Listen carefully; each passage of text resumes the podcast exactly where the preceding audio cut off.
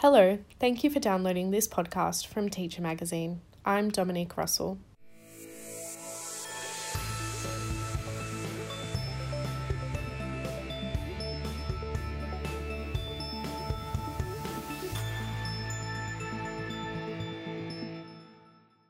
In this episode of the Research Files, I'm joined on the line by Professor Helen Christensen, the Director and Chief Scientist at Black Dog Institute. Black Dog Institute is an Australian organisation focused on identifying, preventing, and treating mental illness.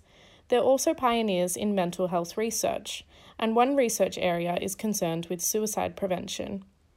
This area is named CRESP, which stands for the Centre of Research Excellence in Suicide Prevention, and brings together key researchers to focus on projects and trials with the aim of lowering suicide rates. Professor Christensen is currently leading a phase of CRESP research, which she labels CRESP 2, that aims to deliver suicide prevention strategies across the country, taking a technology based approach. Their work will include intervening at both primary and secondary school levels with strategies centering on the use of different smartphone apps. I kick things off for this episode by asking Professor Christensen to explain how their research has led to implementing technology based strategies en masse to schools. We were lucky enough to get a um, research program that started around five or six years ago, which essentially was looking at what can we do to understand better um, who might be at risk of suicide and what sort of interventions could we use to change suicidal behaviour and thoughts. And at that stage, we did some work around looking at Twitter to see if you can detect signals through Twitter to um, that maybe people who are at risk of suicide might show a differential kind of Twitter pattern or content. Um, we also did research on looking at um, different interventions that could be delivered through mobile phones and so on, um, online programs, to see if we could reduce risks for anxiety and depression, which are major risk factors for um, suicide.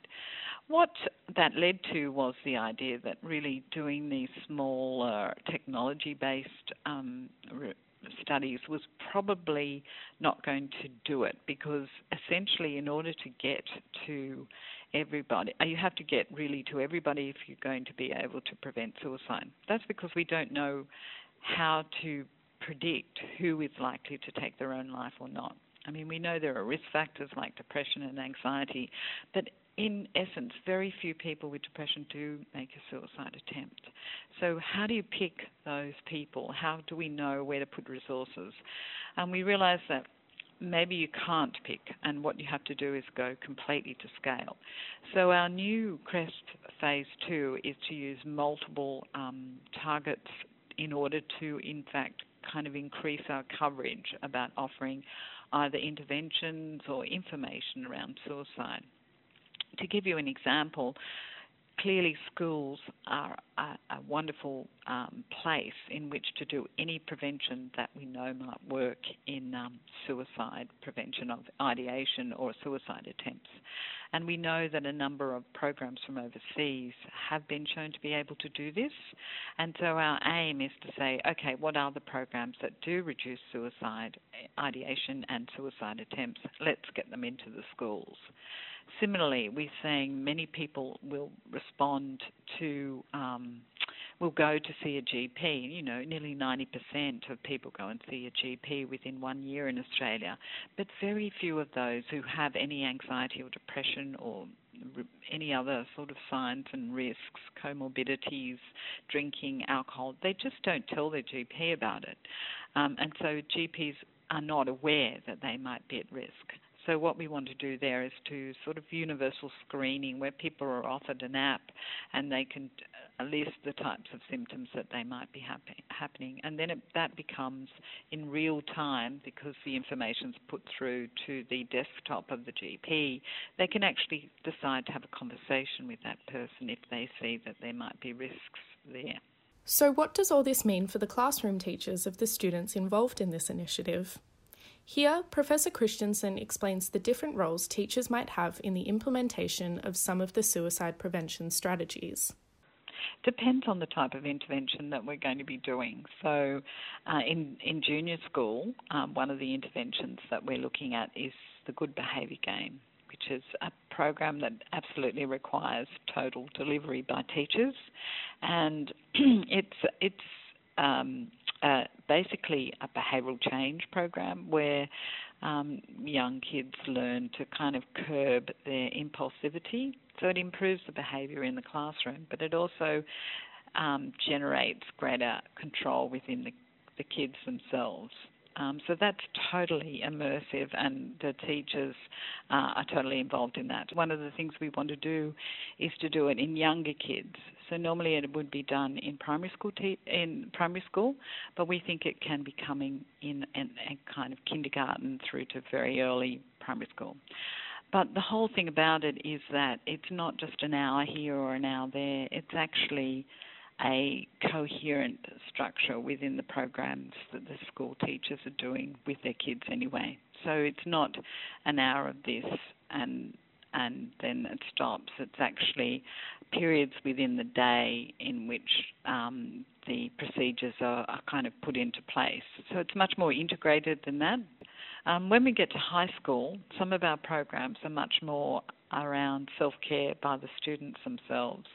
So the classroom becomes the opportunity to introduce the program and to do some measurement around it because basically one of the things we're determined to do is not do anything that isn't evidence based and by that what we mean is it has to work. It has to reduce symptoms. It has to reduce suicide attempts and so on. So yeah there's a variety of roles that teachers will be playing hopefully in these programs Another CRESP Phase 2 intervention strategy for schools is the Smooth Sailing app for students in secondary school. The app aims at improving the level of help seeking among adolescents, and CRESP co designed this app with students, staff, and parents. Here, Professor Christensen explains why it was important to consult these groups. Look, I think it's just so obvious that you know, we as researchers don't know how schools work and what will work for the students and the teachers. I mean, we might have the theoretical background and some of the kind of knowledge about the psychological therapies that are required in order to change behaviour.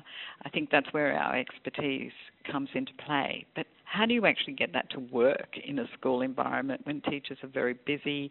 I think there was you know, the concern from, say, the school counsellors that if you're introducing a program that um, lets kids and school counsellors know that there might be a problem if you screen them for mental health problems, won't this increase the amount of work that people have to do? It'll be so overwhelming, and the kind of work that these people are doing already, teachers and um, the counsellors and so on, it's already absorbing, you know, 45 hours a week.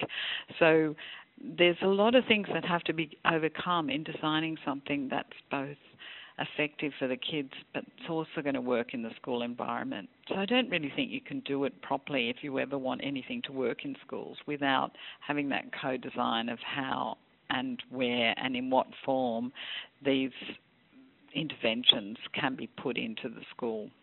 The way that it's actually been designed is that the parents provide consent for the kid to be involved in the smooth sailing program.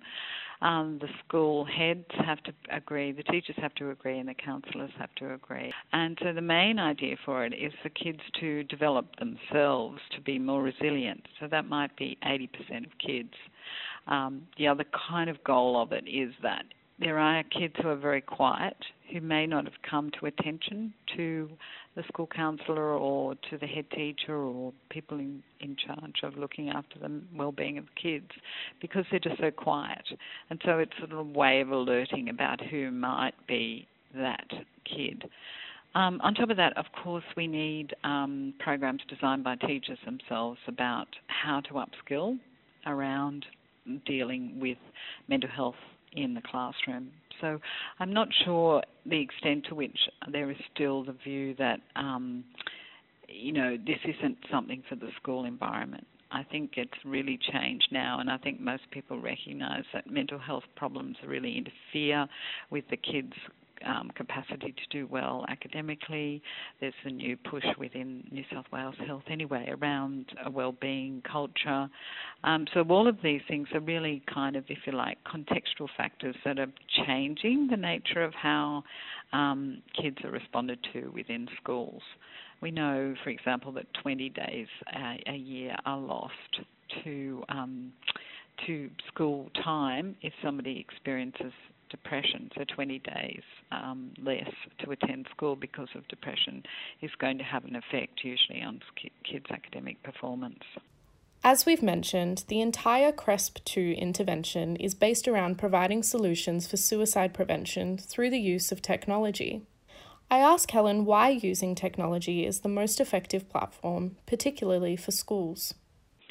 Well, I, I don't think necessarily it is the most effective, and the technology is really uh, has certain advantages though that don't normally happen normally if you don't have the systems in place. So technology creates systems to remind people to do things, to um, cue up kids about it's time to do your next bit of a program, to check in with them because it's all pre-programmed. So you actually get this sort of continuity of contact with the kids that is really hard unless you've got somebody there with some huge spreadsheet kind of checking this off. And it's sort of this is where machines are good. They actually help us to keep systems going. Um, the other reason is scale. So even though we have a, a wonderful cohort of school counsellors, they can't be there 24 7. Uh, not all schools have them, um, and there's different responses that people take to when kids are in crisis or do have mental health problems. So it's a way of providing a bit more of a safety net. Um, and the final thing is the scale. You know, you can do a lot with technology that you, you simply can't with our current workforce. So we can reach everybody. Uh, everyone has a mobile phone now, uh, or almost everybody. Um, so it, it's scale, it's timeliness, it's 24/7, and it's also, I guess, another thing is um, it has fidelity. So when you do develop a good program, that program is capable of being delivered without um, any kind of change to it. So what you do find is a lot of programs people will modify them um, because it just becomes easier to do it a particular way. But in these programs, we think fidelity is really important in making people go through a number of different exercises. So again, the IT makes that happen. Finally, Helen explains what the Centre of Research Excellence in Suicide Prevention's next steps are after this phase of research. There's so much we're doing in CRESP two. It's um, beyond schools that haven't had a chance to do. But what we actually think would be a good thing to establish is is a kind of centre for excellence in school-based mental health so that, I say, an organisation like Black Dog um, can provide um, uh, well regarded and evidence based programs um, that, that exist for school based mental health and that we can work with schools, teachers, counsellors, parents, and others to modify them so that they can actually fit into the school uh, environment, and that we can also be part of setting up training programs around how to implement them. Because I think that's actually a bit of a gap at the moment. It's very hard at the individual kid level to know what programs to give children at what particular time uh, for what particular outcomes.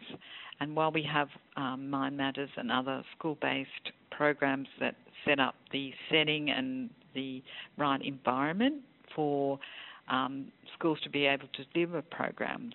We still don't have that focus on every individual child. What do they need? What really will make a difference? Because in terms of suicide ideation and um, suicide attempts, we know there are only a, a, small number of specific programs. And that knowledge about what those are and how they could potentially work in our schools is something that's really hard to find. That's all for this episode. If you or anyone you know needs help, call Lifeline on 13 11 14 or the Kids Helpline on 1800 551 800. To keep listening or to download all of our podcasts for free, whether it's from our series on behaviour management, global education, school improvement, teaching methods, action research, or the research files, just visit acer.ac forward slash teacher iTunes or soundcloud.com forward slash teacher hyphen ACER. The full transcript of this podcast is available at teachermagazine.com.au. That's where you'll also find the latest articles, videos, and infographics for free.